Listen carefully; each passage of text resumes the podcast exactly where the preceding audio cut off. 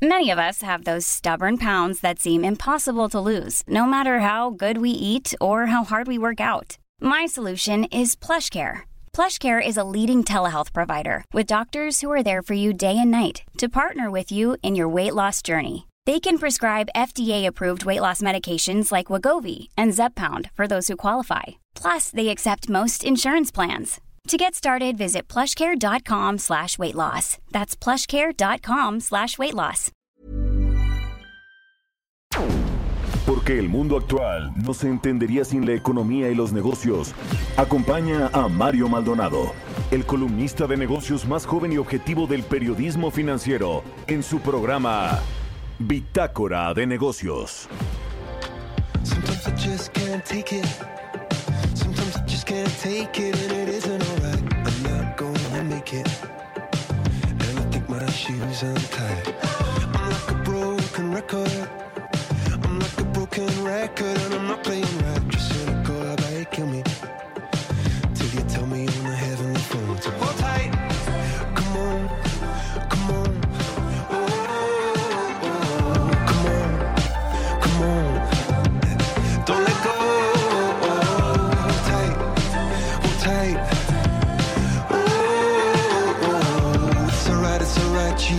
I got my hands up, shaking just to let you know that you've got a higher power.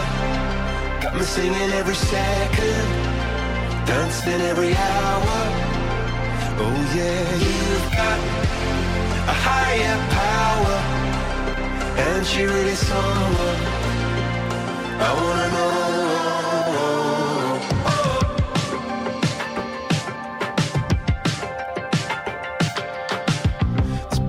Electric.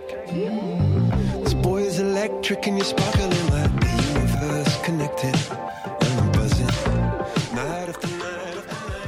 Banda británica es de pop rock y también de rock alternativo, formada en Londres en 1996. Uno de los grupos, de hecho, más relevantes de las décadas de los 2000 y principios de los 2010. Y de hecho, yo también diría que de la actualidad. De hecho, es una de mis favoritas. Alcanzaron el éxito internacional con el lanzamiento de su sencillo Yellow, seguido por su álbum debut Parachutes en el año 2000. Tienen la tradición de dar el 10% de sus ingresos anuales como banda a organizaciones caritativas y además también han participado en muchos proyectos de caridad. Seguramente usted ya los identifica. Ya identifica esta banda, es Coldplay. La canción se llama Higher Power y este tema estará en su próximo álbum y que será el noveno de hecho de estudio que se, lleva, que se va a llamar Music of the Spheres. Fue lanzado el 7 de mayo del 2021 esta canción y fue escrita por los cuatro miembros de la, de la banda. Además, fue producida por Max Martin. Y es que esta semana hemos estado escuchando las canciones más votadas hasta el momento de este mes de agosto, de acuerdo al portal Top Music. A nombre de Mario Maldonado, titular de este espacio, le doy la bienvenida. Mi nombre es Jesús Espinosa, Bitácora de Negocios. Quédese con nosotros.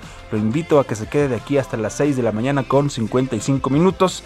Tenemos la información más importante de las finanzas, la economía y los negocios. Hoy es viernes, viernes 13, por cierto viernes 13 de agosto del 2021 y como cada viernes vamos a tener la colaboración de Emilio Saldaña El Piso con todos los temas de la información. Él es analista de tecnologías para la información que nos va a platicar sobre este tema polémico. Seguramente ya lo estaremos ahí platicando con él porque Apple pues va a escanear los iPhones en busca de imágenes de pornografía infantil.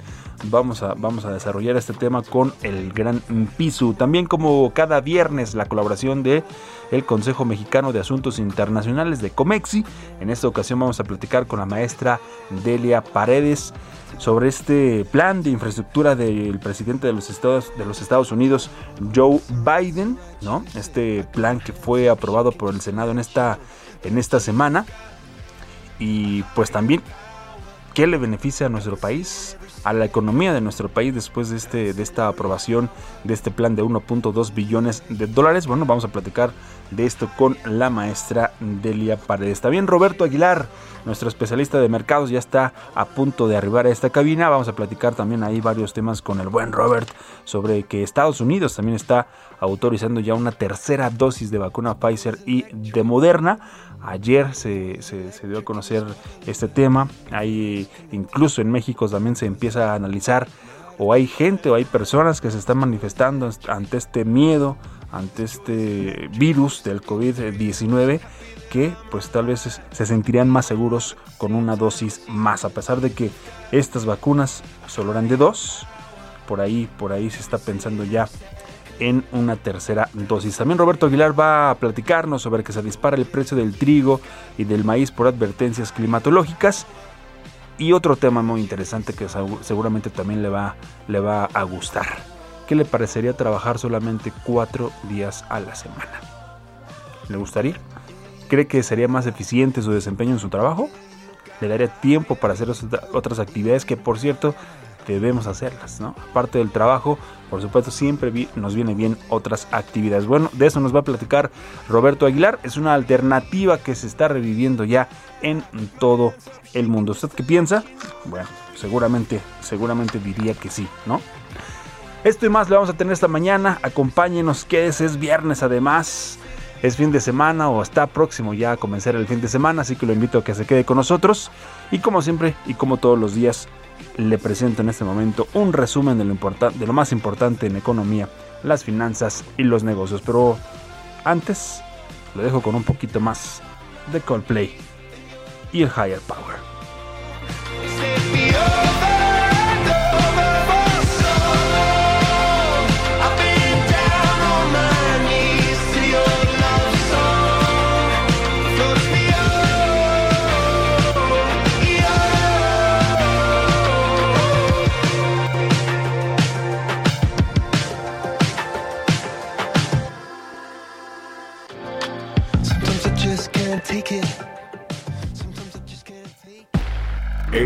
Resumen. Agustín Carstens, director general del Banco de Pagos Internacionales, señaló que la mayoría de economías han salido a flote de la crisis sanitaria vista en 2020. Sin embargo, el COVID-19 ha traído consigo un aumento de precios de varios insumos, por lo que el reto de las autoridades será identificar si estos son transitorios o generalizados. En medio de mayores presiones inflacionarias, el Banco de México aumentó por segunda vez consecutiva su tasa de interés en 25 puntos base para ubicarla en 4.50%. La decisión fue por mayoría a favor de aumentar el llamado precio del dinero estuvieron el gobernador Alejandro Díaz de León y los subgobernadores Irene Espinosa y Jonathan Heath. Por su parte, Galia Borja y Gerardo Esquivel optaron por mantener la tasa sin cambios.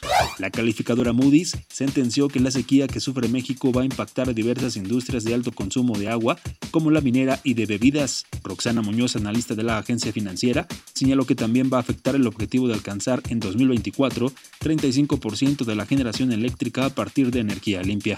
La Unión de Alcaldías de la Ciudad de México informó que presentarán una propuesta de presupuesto 2022. Además, reprocharon a la jefa de gobierno Claudia Sheinbaum no tomarlos en cuenta como alcaldes electos en las iniciativas en materia de publicidad exterior, presupuesto participativo y desarrollo urbano. De acuerdo con cifras publicadas por el Instituto Nacional de Estadística y Geografía, el Producto Interno Bruto de la actividad turística reportó en el primer trimestre de 2021 una reducción anual de 23.3% respecto al mismo periodo de un año antes. Con eso, la actividad turística liga ya seis trimestres de contracción, las cuales empeoraron con la pandemia de COVID-19. La Asociación Mexicana de Instituciones de Seguros anticipó un repunte en el robo de autos a medida que la movilidad se restablezca por la reapertura económica y el regreso a clases. De agosto de 2020 a julio de este año hurtaron 63.100 unidades aseguradas en el país, 173 por día. La cifra representó una baja de 19% frente al mismo periodo de 2019-2020. David Zambrano, director de operaciones de Maserati en México, señaló que la automotriz italiana enfrenta a nuestro país el reto de aumentar sus ventas de forma acelerada en la segunda mitad de 2021 en medio del problema de seguridad por el que pasa México. Bitácora de negocios en El Heraldo Radio.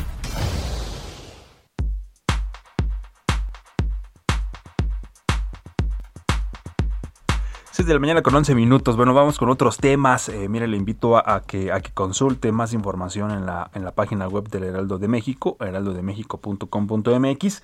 Y bueno, si ya teníamos el problema sobre el desabasto y sobre los precios máximos del gas LP, bueno, pues ahora el gas bienestar va por el reparto de gas natural, así, así lo dijo el presidente Andrés Manuel López Obrador, dijo que es cuestión de hablar con la gente, abrir calles y poner la red, así el presidente lo comentó el día de ayer en su conferencia manager, mañanera, que se está analizando que la empresa Gas Bienestar también puede comercializar gas natural y no solo el LP en los hogares del país. En el mañana el, mandatario pues dijo que si se otorgan los permisos para abrir las calles y colocar la red, podría darse el proyecto de gas natural. El presidente dijo que pues que no se está descartando esta posibilidad de utilizar el gas natural para el servicio doméstico, nada más que se requieren instalaciones y que se rompan las calles para introducir tuberías, nada más, pequeño detalle, no sería lo, lo, lo que se necesita para, para que se dé para que se dé esta distribución también del gas natural. El presidente también explicó que México tiene excedentes de este energético de hasta un 40% y que serviría para el suministro a un menor eh, costo. Y respecto al gas LP, pues bueno, no descartó también la posibilidad de ver nuevas distribuciones. Así, así lo dijo ayer el presidente Andrés Manuel López Obrador en su conferencia mañanera. Y en otro tema, bueno, también se dio a conocer que la creación de empleos formales en el país acumuló ya su séptimo mes consecutivo de avances, toda vez que en el mes de julio se generaron 116.543 plazas, con lo que bueno, el número de trabajadores asegurados por el Instituto Mexicano del Seguro Social aumentó a 20.291.923 empleados, esto de acuerdo con los datos de el mismo IMSS y no obstante, bueno, el total de empleos formales al sexto mes del año todavía está en 321.613 plazas por debajo del nivel prepandemia, ya que en el mes de febrero del año pasado se ubicaron en 20.613.536 fuentes de trabajo. Son las 6 de la mañana con 14 minutos. Economía y mercados. Roberto Aguilar ya está aquí con nosotros. Roberto, ¿cómo estás? Muy buenos días. ¿Qué tal Jesús? Me da mucho gusto saludarte a ti y a todos nuestros amigos. Pues fíjate que las bolsas asiáticas volvían a ignorar los máximos históricos alcanzado, eh, alcanzados en otras partes del mundo. Perdón, especialmente en Estados Unidos y reportan caídas. La debilidad se debe a la preocupación de que se adopten nuevas medidas regulatorias en China, pues que ya se han dado en las últimas semanas y a las repercusiones de mayores contagios en varios países de la región. Corea del Sur y Tailandia, mi estimado Jesús, han registrado esta semana cifras récord de casos diarios y el aumento de las restricciones sociales que ya se impuso en China, pues está perjudicando ya los sectores de los viajes y también de la hotelería. La administración la Administración de Alimentos y Medicamentos de Estados Unidos, la FDA, autorizó una dosis de refuerzo de las vacunas de Pfizer y Moderna para las personas con sistemas inmunitarios comprometidos. Otros países, Jesús, como Israel y Alemania, tienen previsto administrar o han administrado ya la tercera inyección para evitar otra crisis debido a los contagios o a la contagiosa variante Delta del coronavirus. Pero fíjate que todavía los científicos siguen divididos sobre si o no o qué tan eficaz pudiera ser una tercera dosis. Y por su parte, la Organización Mundial de la Salud ha pedido a los países que no inicien este proceso de vacunación porque obviamente pues hay, hay naciones que todavía pues sufren por el tema de eh, el abasto de vacunas. Lo insistimos, hay países donde no se ha puesto ni una sola vacuna. Y hablando de este tema, Jesús, pues el número de contagios crece rápidamente. Pues a nivel mundial ya llegamos a, a 205 millones.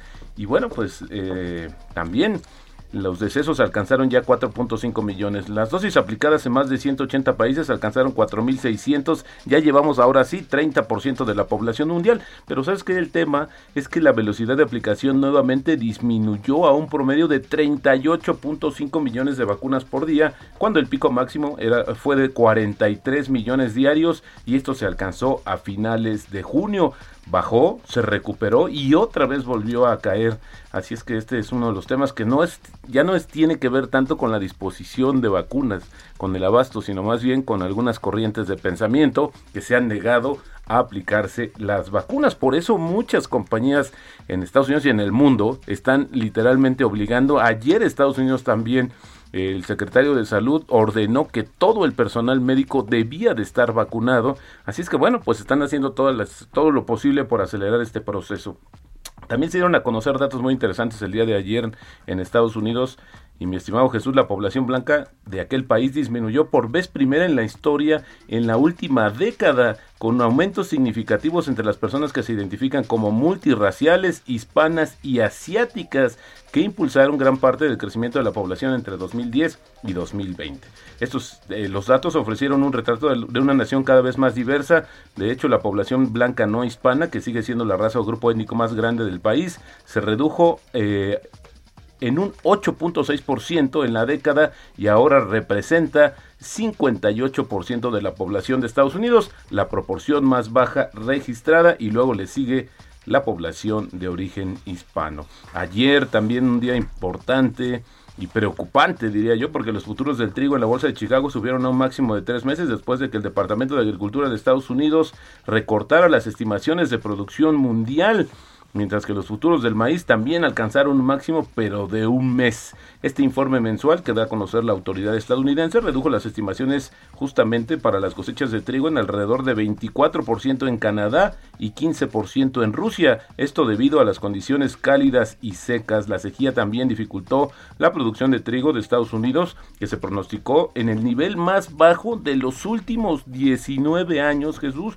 y un 2.8% por debajo de las previsiones gubernamentales de apenas en julio. Y bueno, también otra de las empresas eh, que está sufriendo, y yo diría el sector en su conjunto, con el tema del regreso de los contagios es Airbnb, porque dijo que sus reservas del trimestre actual podrían verse afectadas por la variante Delta del coronavirus y un ritmo de más lento de la vacunación en Estados Unidos, provocando una caída de más de 4% de sus acciones cuando se dio a conocer este tema. La compañía espera que las noches reservadas en el trimestre actual se disminuyan con respecto al segundo trimestre y se mantenga por debajo todavía de los niveles de 2019. Y a ti, Jesús, que eres amante de los deportes, te comento que Adidas está vendiendo su marca Reebok a Authentic Brands Groups. Ya, ya venían con, con ese tema desde hace algunos meses, eh, pero ya, se va, a cerrar. La, vendió, la va a vender en 2.100 millones de euros, son como 2.460 millones de dólares. Pero fíjate que Adidas compró a Reebok por 3.800 millones de dólares apenas en el 2006 y esto para competir, a competirle justamente a Nike. Y la verdad no se pudo, hicieron varios procesos de reestructura. Y bueno, pues hoy, eh, ayer justamente anunciaron que la van a vender. Y bueno, fíjate, desde los viajes hasta la tecnología, los empleadores de todo el mundo están ofreciendo semanas de cuatro días como incentivo para atraer a los trabajadores después de que la pandemia de coronavirus cambió los patrones laborales. El debate sobre el llamado modelo escandinavo, que sostiene que la productividad aumentará si se reducen las horas de trabajo, no es nuevo. Eso es, efectivamente no es nuevo. En México se ha hablado, el propio Carlos Slim lo ha, lo ha mencionado, pero ha ganado fuerza durante la crisis del coronavirus, no solo entre las empresas, sino también entre el sector público y los propios políticos. De hecho, en Europa, específicamente en España, se está considerando una propia versión para ayudar a la economía, mientras que administraciones públicas en Dinamarca e Islandia ya han adoptado la semana de cuatro días, mi estimado Jesús, que no nos caería mal. Lo que comentábamos, nada mal. O sea, tendríamos más días de ocio, podríamos gastar más y esto también va a incentivar la economía. Ahora, el tema es que también están subiendo los salarios porque cada vez más difícil que regresen a las oficinas, le, estás, le tienes que aumentar el salario. Y el tipo de cambio, mi estimado Jesús, está cotizando en estos momentos en 19.89, ya debajo de los 20 pesos. En la semana bastante volátil también, llegó a tocar el máximo de 20.16. Y si me lo permites, la frase del día de hoy, para ganar en grande, algunas veces tendrás que correr grandes riesgos. Esto lo dijo en su momento Bill Gates. No sería, yo no sé si se refería o ya era visionario respecto a su divorcio. y por ahí iba, yo creo que ya, ya lo estaba, ya lo estaba vislumbrando y por ahí, por ahí sacó la frase. Gracias Roberto, no te, no te vayas, seguimos aquí, son 6 con 21. Mario Maldonado en Bitácora de Negocios. Ya le decíamos que el Senado de los Estados Unidos en esta semana aprobó este plan de infraestructura del presidente Joe Biden. Eh, es una inversión de 1.2 billones de dólares en proyectos diversos de infraestructura. ¿De qué se trata? ¿Cómo le beneficiará esto a México? ¿En qué sectores? Etcétera. Para esto vamos a platicar con la maestra Delia Paredes del, del Comexi. Así que le damos la bienvenida esta mañana. Maestra, ¿cómo está? Muy buenos días. ¿Qué tal? Buenos días a todos. Hola Delia, buenos días. En resumen, ¿qué es? Eh, bueno, quedó por debajo de lo que se había este, propuesto el presidente Joe Biden, este plan de infraestructura, que no deja de ser importantísimo y un cuantioso para los siguientes años. Así es, sin duda fue una semana muy positiva para el gobierno de Biden, porque en el Senado pues fue aprobado, como bien dice, su plan de infraestructura, el más ambicioso, aunque como, como bien dice, recortado de los últimos años, y consiguió también el, el soporte de, eh, eh, de, los demócratas en la Cámara Baja para su presupuesto, que esto es pues un, un, un paquete mucho más grande de 3.5 billones de dólares, pero que ese no es, digamos, nuevo estímulo, sino que es el parte del presupuesto. Acuérdense que en Estados Unidos no han sido tan disciplinados como hemos sido aquí en México de tener un presupuesto fiscal eh, en tiempo y forma el año fiscal para Estados Unidos acaba a finales de, septiembre. Y bueno, ahora todavía falta eh, que pase pues eh, efectivamente por la por la Cámara de Representantes, aunque sí tiene algo de apoyo, todavía es algo algo que van a tener que discutir. Se han ido ya al receso de, de verano, pero en septiembre les espera eh, pues pues algo más inmediato porque a finales de julio terminó la suspensión del techo de endeudamiento. Entonces pues va a ser sin duda una eh, pues discusión importante en el Congreso en septiembre. No obstante pues ya en realidad este plan de infraestructura eh, pensamos que va va a pasar. En realidad son 550 mil millones digamos de recursos adicionales que no se tenían previstos y que están destinados específicamente para infraestructura. 65 mil millones de dólares van a ampliar el tema de la banda ancha. Eh, también hay eh, infraestructura acuífera, en electricidad, 25 mil millones en aeropuertos, en fin, un, un plan bastante ambicioso que tiene pues como objetivo aumentar la productividad y hacer la, la economía más eficiente en el mediano y largo plazo.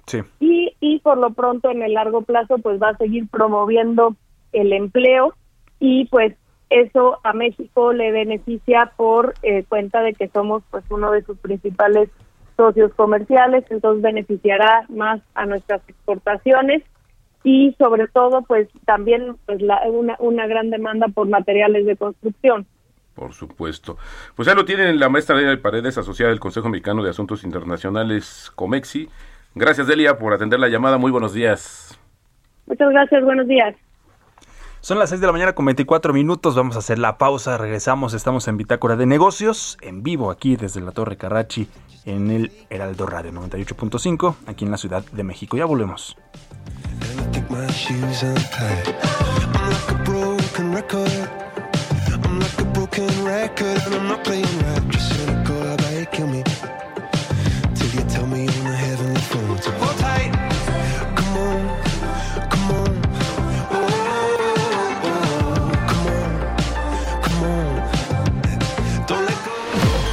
Continuamos en un momento con la información más relevante del mundo financiero en Bitácora de Negocios con Mario Maldonado.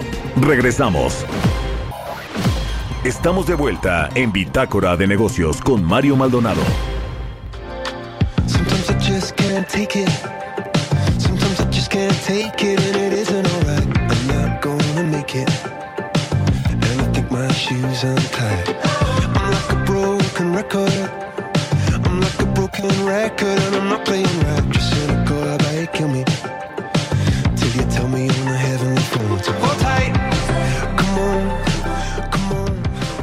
6 de la mañana, 6 de la mañana con 30 minutos. Ya estamos de regreso aquí en Bitácora de Negocios y seguimos escuchando esta mañana a Coldplay con su Higher Power. ¿Te gusta esta, esta banda británica, Robert? Justo que estaba escuchando Coldplay y de repente pensé, pues suenan igual, ¿no? O sea, como que escucha sus eh, las canciones, canciones anteriores. y son igual, pero al final también lo que están creando es un estilo. Sí, ¿no? Que esa es una gran diferencia y un reto. Coldplay Exactamente, suena a Coldplay, sigue sonando a Coldplay al sonido Coldplay. Exactamente, desde la voz también, por supuesto. Totalmente. ¿eh? Y, los, los, sonidos que traen. Alguna vez que, en, algunas de esas veces que vinieron a México, tuve la oportunidad de escucharlos en vivo en, el For Sol y no sabes qué concierto. ¿eh? Sí, bueno, yo también estuve ahí con las pulseras estas de colores, ¿no? las pulseras de colores. Eran audiorítmicas. Audiorítmicas, hubo un este espectáculo maravilloso con unas mariposas por todo el Foro Sol cuando, cuando, cantaron Viva De hecho, grabaron, grabaron parte para un, un video, este, grabaron partes del concierto en México bastante ahí estuviste, fíjate.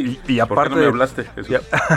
es que todavía no estábamos en el, radar, mi, estimado Robert. Y aparte de que compraste tu boleto para ver el concierto y todo, al final del concierto, a la salida, te regalaban el disco, ¿no? Ah, fíjate, a mí no Bueno, que igual ya viene incluido en el, en el precio del boleto, pero, pero era, un buen souvenir. Tú fuiste al VIP, al otro. Ahí está. Pues aquí está Coldplay con su High Power, esta, esta canción que se estrenó apenas en el mes de mayo de este año y que forma parte del, del top 10 de topmusic.com de las canciones más votadas precisamente en el mes de agosto.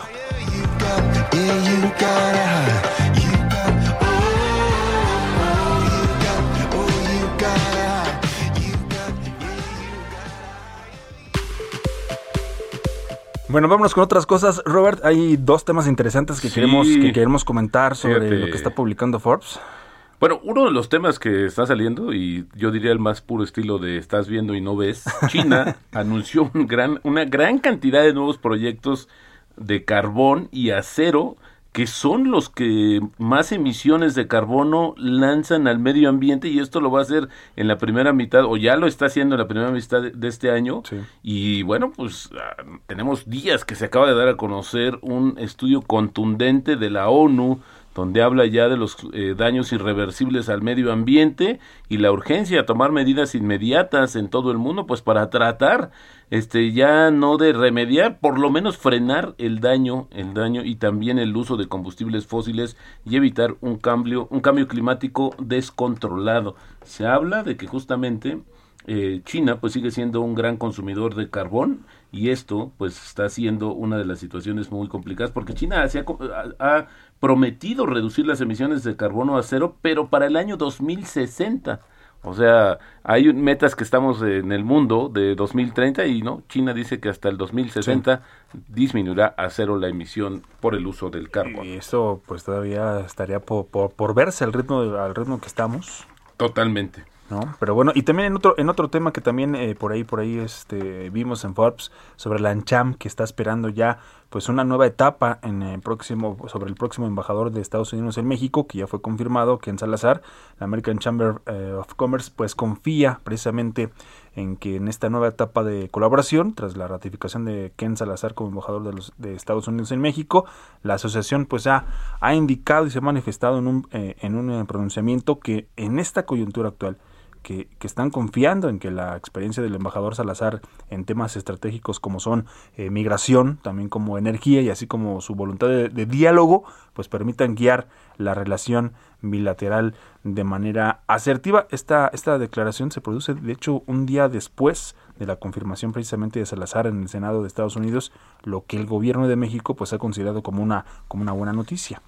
Por supuesto, eh, ayer escuchaba y creo que coincido totalmente de que para Estados Unidos resulta muy estratégico eh, la presencia a través del embajador en México, uno de los países con el que más tiene relación y que bueno, pues en algunos momentos es un, hay claroscuros en esta relación en todos los sentidos y bueno, pues el mediador al final del día tiene que ser el embajador. Bienvenido pues justamente ya confirmado, eh, Ken Salazar como embajador de Estados Unidos en México. De hecho, Salazar impulsó en el, en el 2007 una reforma migratoria para regular precisamente a los millones de indocumentados en Estados Unidos, aunque, aunque no, no prosperó. Vamos a ver ahora si también tiene por ahí un poquito de mano, de buena mano para este, para este tema migratorio, ahora ya también como embajador de los Estados Unidos aquí, aquí en nuestro país. Vámonos, vámonos con otra cosa. Entrevista.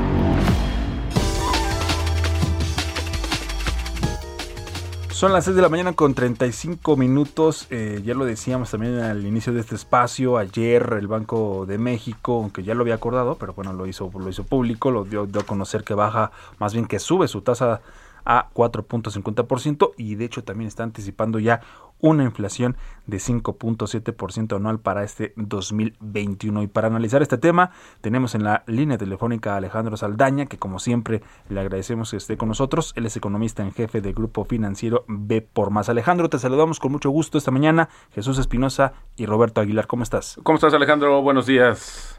¿Qué tal Jesús, Roberto? Muy buenos días, qué gusto saludarlos. Al contrario, Alejandro. Bueno, pues esperabas, eh, ya se había anticipado el mercado a este incremento de la tasa, pero también hay cambios importantes ahora en la comunicación eh, del Banco Central y sobre todo con esta actualización de los pronósticos de inflación, pues ya tenemos como más elementos para pensar que viene otro incremento más de la tasa, ¿no, Alejandro? Es correcto. El comunicado incorpora dos novedades. Uno de ellos es el pronóstico de inflación y el otro es eh, la identidad de los votantes, ¿no? Eh, cosas que pues no veíamos antes y nos tenemos que esperar eh, hasta las minutas en el caso de del sentido de los votos y hasta el reporte trimestral en el sentido de lo que son los pronósticos de, inflación del Banco Central. No, un comunicado que además incorporó ahí algunas novedades también en, el texto. básicamente lo vimos un poco menos confiado en cuanto a la recuperación económica del Banco de México. Antes decía que el panorama para la recuperación presentaba un balance de riesgos estable y ahorita pues mencionó que el panorama se ha ensuciado un poquito por el tema del rebrote del virus, ¿no? Sobre futuras acciones, pues el banco es muy constante. Eh, vuelvo a mencionar que eh, todo va a depender de la inflación y de los factores que determinan su, sus eh, expectativas. Eh, sin embargo, nosotros creemos que, aunque puede haber un espacio para que la inflación ceda lo que resta el tercer trimestre por un efecto aritmético, por menores precios de, energéticos y también por la dilución de este choque de demanda asociado a la reapertura económica, pues va a seguir eh, en términos relativamente elevados la inflación de aquí al cierre del año. Por, eso, como lo mencionas bien, pues eh, no descartamos otro incremento en la tasa de interés eh, objetivo antes de que termine el año. ¿no? También otro factor que va a ser relevante en las decisiones del Banco de México pues va a ser eh, lo que haga la Reserva Federal. ¿no? Es muy probable que la Reserva Federal de los Estados Unidos empiece a retirar parte del apoyo monetario y eso genere volatilidad del tipo de cambio y, presiones en general en los mercados financieros y orilla Banco de México a tomar eh, una acción. ¿no? Por eso pues sería muy difícil que, que, no hubiera un incremento en la tasa de interés antes de que termine el año en nuestro país. Puesto, Alejandro, y ahora que conocemos más a detalle, o que conocemos con más, más tiempo o más temprano eh, la dirección de justamente de la votación de los miembros de la Junta de, Gobierno de el Banco de México, ¿crees que ahora también se esté centrando un poco el debate en el sentido de ver qué transitoria o no eh, es la presión inflacionaria en México? Bueno, el Banco Central eh, reitera en su comunicado que la inflación eh, o las presiones inflacionarias son eh, transitorias, ¿no? Como bien lo mencionas. Eh, sin embargo, pues estos choques que ha sufrido la inflación, particularmente las disrupciones en las cadenas mundiales de, de, valor, de proveeduría, pues han sido mucho más sostenidas y de una magnitud mucho mayor a lo que todo el mundo hubiera esperado, ¿no? incluso con el rebrote del virus a nivel mundial, pues estas disrupciones y estos cuellos de botella en la industria mundial parece que se pueden agudizar. Hemos visto reportes en China de que algunos puertos están operando con una menor capacidad justamente para evitar los contagios. Eh, entonces esto puede hacer que pues toda esta, esta cadena de insumos se retrase aún más, ¿no? Este, en un momento en el que está muy presionada. Entonces, igual y, por, por, en principio, estos elementos que están llevando la inflación, pues sí son transitorios, pero conforme se alarga su duración y su efecto, pues esto puede, eh, digamos, estamos corriendo el riesgo de que se alteren las expectativas y que veamos choques de segundo orden y pues ya no veamos un, un, un, efecto, digamos, tan transitorio. Por eso el Banco de México desde junio, pues decide actuar de forma oportuna y subir las tasas de interés y repite la dosis el día de ayer. Perfecto. Oye Alejandro, ¿y cómo ves el tema climatológico? Porque también ahora se ha comenzado ya a introducir con más fuerza este elemento, este factor de riesgo ya lo hemos estado viendo, ya se dio, por ejemplo, en México este anuncio también importante de la sequía extrema, eh, que tendrá una incidencia en, los precios que son muy volátiles, ¿no? De los agropecuarios. ¿Cómo lo lees tú, Alejandro, en los siguientes meses este tema ya como que se, se, se reconoce más el efecto potencial que pudiera tener en los precios? Sí, bueno, de por sí los alimentos han sido de los componentes que se han visto más presionados al alza en la inflación. Eh, y con estas sequías, pues naturalmente eh, el panorama pues eh, se enturbia un poco, ¿no? afortunadamente en el país, a partir de la primera quincena de julio, parece que ya no tenemos sequías tan extremas, ¿no? parece que ha ido cediendo un poquito esta situación, que las lluvias empezaron a, llegar, sobre todo en algunas regiones del norte y del Bajío, que habían sido muy afectadas por el tema de, de las sequías, pero pues también su efecto de esa digamos, de estas menos sequías menos menos duras, pues va a tardar en verse, porque pues ya las cosechas anteriores, pues ya ya se vieron afectadas, ¿no? Entonces, pues igual iba a tardar estos unos meses. Y el día de ayer, muy interesante, eh, el Departamento de Agricultura de, Estados Unidos publicó un reporte en el cual pues estimaba eh, pérdidas en cosechas o un menor volumen de producción de, de granos, particularmente de maíz, por temas climatológicos en Estados Unidos, eh, lo cual pues eh, hizo que supiéramos un incremento entre el 4 y el 5% del, del precio del maíz. Entonces, pues si bien a nivel local parece que se ha suavizado un poquito el tema de las sequías y algunos efectos negativos en el sector agropecuario, a nivel mundial esto sigue siendo un tema eh, y va a seguir eh, pues manteniendo presiones seguramente en algunos precios o en algunos genéricos muy importantes como el de la tortilla, ¿no? Recordemos que México pues es importador neto de granos. Entonces, pues bueno, puede que siga siendo un tema ahí de preocupación. Totalmente. Y, veríamos ya en la siguiente entrega de la, del reporte del dato de la inflación eh, el efecto de este esta política del gas LP, esta política de fijar los precios, Alejandro. Sí, de hecho, este, ya en lo, que fue agosto, eh, la primera quincena de agosto, ya hubo, este, se dio, digamos, este, este tema de los precios límites que van a estar vigentes, me parece, seis meses. Eh, y pues tuvimos una reducción importante. Nosotros hacemos un, un levantamiento de, precios en varias entidades del país y sí se dio una corrección de, estos elementos. Eh, también es importante ver que el precio del petróleo también está empezando a bajar, ya está abajo de los 60 dólares por barril. Esto puede generar también un poquito menos de presiones en gasolinas y en general eh, en la economía, ¿no? Entonces, pues sí, el tema energético puede que empiece a ceder, al menos temporalmente. Totalmente. Ya ves ahí la petición de Estados Unidos también, de la OPEP, hacia la OPEP de que aumente la producción para que baje el precio. Alejandro Saldaña, economista en jefe del Grupo Financiero B por Más, gracias por atender la llamada de Bitácora de Negocios. Muy buenos días. Gracias a ustedes, buen día. Gracias, buenos días. 6 de la mañana con 43 minutos, vamos con las historias empresariales. Historias empresariales.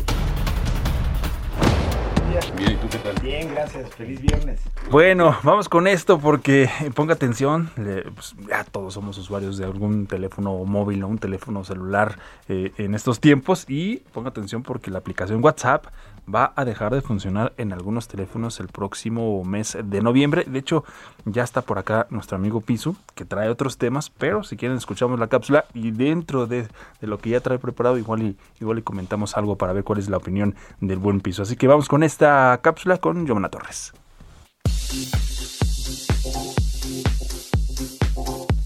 De acuerdo a datos de principios del año 2020, WhatsApp es líder en mensajería instantánea en gran parte del mundo, en el que supera los 2 mil millones de usuarios, superando a otras aplicaciones como Facebook Messenger o Telegram, entre otros. La aplicación se lanzó en 2009 principalmente para iOS y un año después para Android, y al final llegó para Windows, se popularizó masivamente desde el año 2012 aproximadamente hasta la actualidad.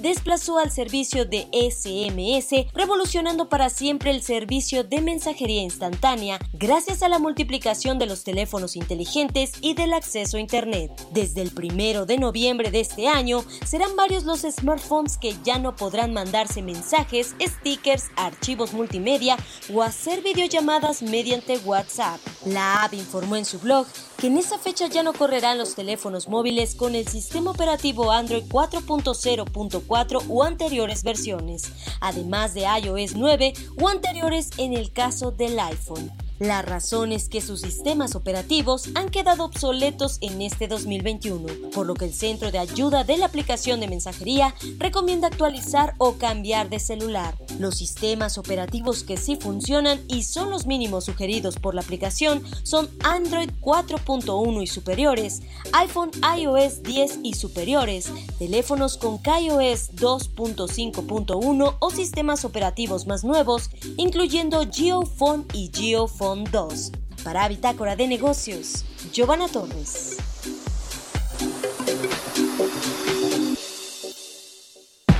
Tecnología.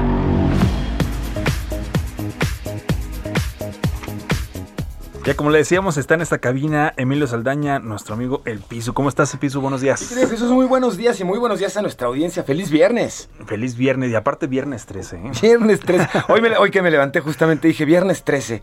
¿De Y buena o de mala Lo suerte? reflexioné, no, de buenas. Además lo reflexioné y dije, no, este es el tipo de día que uno construye definitivamente. en lugar de irnos a lo esotérico, es el día que uno construye. Y escuchando ahorita lo que comentábamos en la cápsula sobre la posibilidad, bueno, no posibilidad, el anuncio ya y la hecho, certeza ¿no? de que versiones anteriores de iOS y de Android van a dejar de funcionar en WhatsApp. Esto es relevante, aunque creo que es importante comentar para nuestra audiencia, casi literalmente si su teléfono es muy viejito, es que va a tener problemas para poder seguir utilizando WhatsApp. Las versiones de sistema operativo que se mencionan dentro de la cápsula son varias versiones de sistema operativo hacia atrás, tanto de Android como de iOS, por lo que es poco factible que haya muchos equipos de este estilo. Entonces no se preocupen mucho en ese sentido. Y la ventaja, y lo platicábamos ya en este espacio también, es que los costos de teléfonos celulares han ido bajando y las características de los mismos han seguido creciendo. Entonces les garantizo la posibilidad de conseguir un equipo con buenas posibilidades o características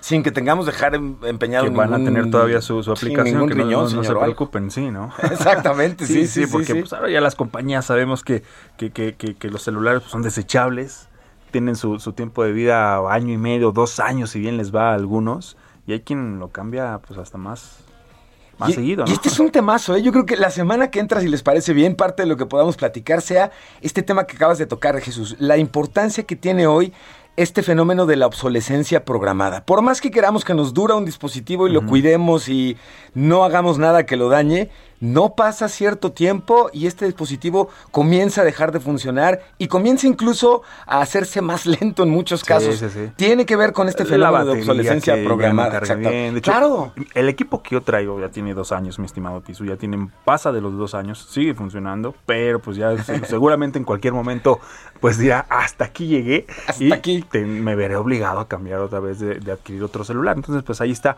ahí está el negocio. Pero traes también otros, otros temas interesantes, Piso. Sí, señor, platicarle muy rápidamente a nuestra audiencia que TikTok anunció medidas para mejorar la seguridad y privacidad para jóvenes dentro de la plataforma. Y muy en la línea de otras plataformas como Facebook, Google y Apple, TikTok está anunciando que estas medidas que va a integrar, así como nuevas características, están orientadas a proteger la salud mental de sus usuarios, principalmente jóvenes. Y la intención es lograr que la plataforma no sea ni adictiva ni tóxica, y vaya, sabemos que es por los jóvenes, Sí. ni que pueda representar una, una amenaza, señor, para su seguridad o su integridad física. Y fíjate, entre las medidas que me resultan relevantes que comparten son las siguientes.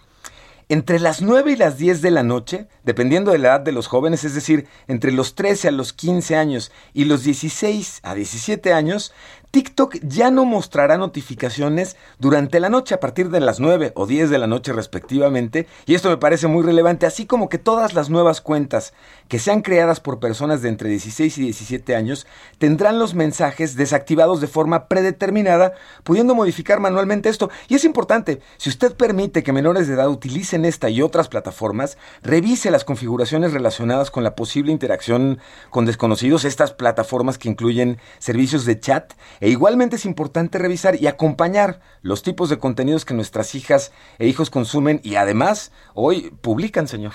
O sea, va a ser, también lo puedes hacer manualmente, las puedes desactivar y de, de todas maneras se seguirían apareciendo las notificaciones, ¿no? Exactamente, aquí lo interesante es que digamos por estándar, por default, no van a estar No van a activas estar. en esos horarios y si eres joven, la posibilidad de chatear va a estar inicialmente desactivada, ya puedes tú después ir y configurarlo, Sí, sí, sí. pero esto ayuda incluso a los papás que no entendemos de repente muy bien cómo configurar todo lo digital, nos ayuda a que de inicio las aplicaciones no estén tan abiertas a la conversación con desconocidos, que eso es lo que se ha vuelto muy peligroso. Ah, bueno, aparte te la pasas horas en el TikTok viendo video tras video tras video Sí, sí, y que sí. aparte está todo súper sistematizado, ¿no? Si, si llegas a ver un video de ciertas características de ciertos temas, bueno, pues ahí te bombardean Totalmente. con del mismo tema los videos que te gustan y por eso te la pasas. ahí. ¿Tú tienes eh, cuenta de TikTok? Yo tengo cuenta de TikTok, pero tengo, soy del lado de la Pero más banqueta de los usuarios que vamos a asomarnos que hay en TikTok. Sí. Pero no me he animado. No hemos convencido ni a Jesús ni a Mario de echar una bailadita en No, TikTok. bueno. Nomás los convenzan, nos le echamos, no sé señor. cómo, cómo nos veamos ya a estas alturas, mi estimado. Eso,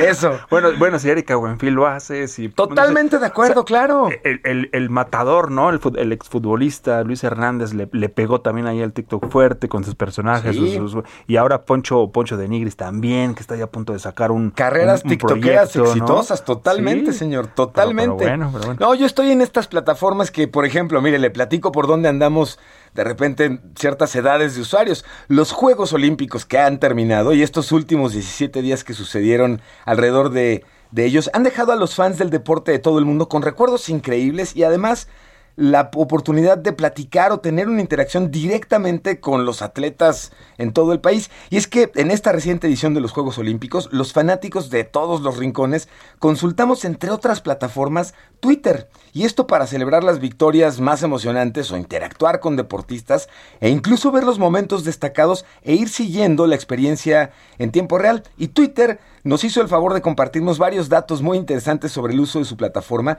y le comparto algunas de las de la numeralia. Le voy a compartir en las redes sociales de Heraldo la liga para que usted pueda consultar completo todos estos datos que resultan muy interesantes, pero yo con gusto le comparto esta mañana algunos de los que me sur- surgieron muy relevantes al respecto. Los eventos más tuiteados alrededor de los Juegos Olímpicos fueron el de Raiza Leal, de Brasil ganando la medalla de plata en la categoría de skateboarding femenil en la calle, Japón ganando la medalla de oro en béisbol varonil, venciendo a Estados Unidos, y Japón ganando la medalla de oro en tenis de mesa en la categoría doble mixto imponiéndose ante China. Los atletas que más mencionamos en nuestro país, eh, particularmente el Twitter durante los Juegos Olímpicos, fueron Alejandra Valencia, de tiro con arco mexicana, Alexa Moreno, de gimnasia, y Simone Biles, la gimnasta estadounidense. Y los deportes más mencionados, señor, fueron el fútbol, la gimnasia y el atletismo. Y finalmente, le recuerdo que los siguientes son los Juegos Paralímpicos y puede seguir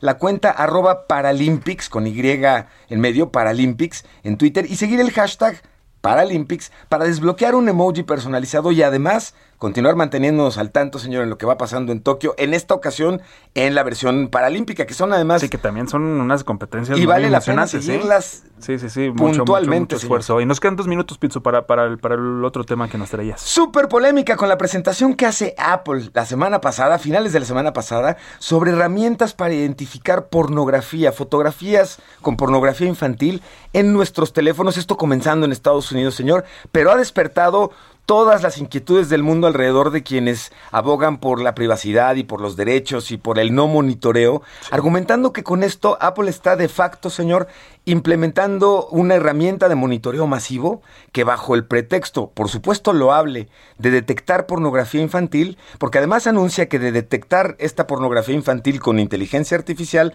habrá un proceso humano de validación y de, val- de confirmar que se trata de pornografía infantil, darán parte a las autoridades, señor. Y esto es justamente lo que ha despertado mucha polémica, porque aunque el objetivo es completamente, absolutamente loable, esto puede permitir y alerta cosas. mucho justamente, y particularmente a gobiernos que ya ve que de repente les gusta, Casi no les gusta. el monitoreo, teniendo esta posibilidad con Apple, pues la posibilidad de que escaneen cualquier otra cosa o busquen otra cosa sin nuestro conocimiento o consentimiento es altísima y obviamente esto tiene que ver con los temas de privacidad y derechos humanos que estaremos Sí, viendo. Vaya, vaya, vaya- vaya que sí va a ser un tema polémico, ¿no? Tiene, tiene sus dos vertientes, como tú le decías, la buena y la que se puede prestar para otras cosas, pero creo que también es una, sería una muy buena medida. Sí. Muchas gracias. Muchas gracias como cada Nada que viernes. agradecer, señor. Muy feliz viernes. Te vemos también al ratito en televisión, por ahí Vamos a a la tele, por 7.45, Noticias de la Mañana, así que no se pierdan al piso también en tele, en el canal 10 de Televisión Abierta. En nombre de Mario Maldonado, titular de este espacio, gracias. Mi nombre es Jesús Espinosa. La mejor noticia, la mejor noticia es que ya viene el fin de semana.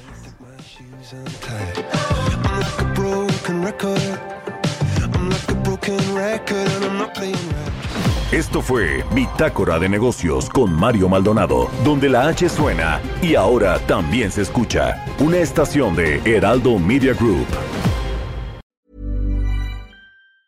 Mom deserves the best, and there's no better place to shop for Mother's Day than Whole Foods Market. They're your destination for unbeatable savings, from premium gifts to show-stopping flowers and irresistible desserts. Start by saving 33% with Prime on all body care and candles. Then get a 15-stem bunch of tulips for just $9.99 each with Prime. Round out Mom's menu with festive rosé, irresistible berry chantilly cake, and more special treats. Come celebrate Mother's Day at Whole Foods Market.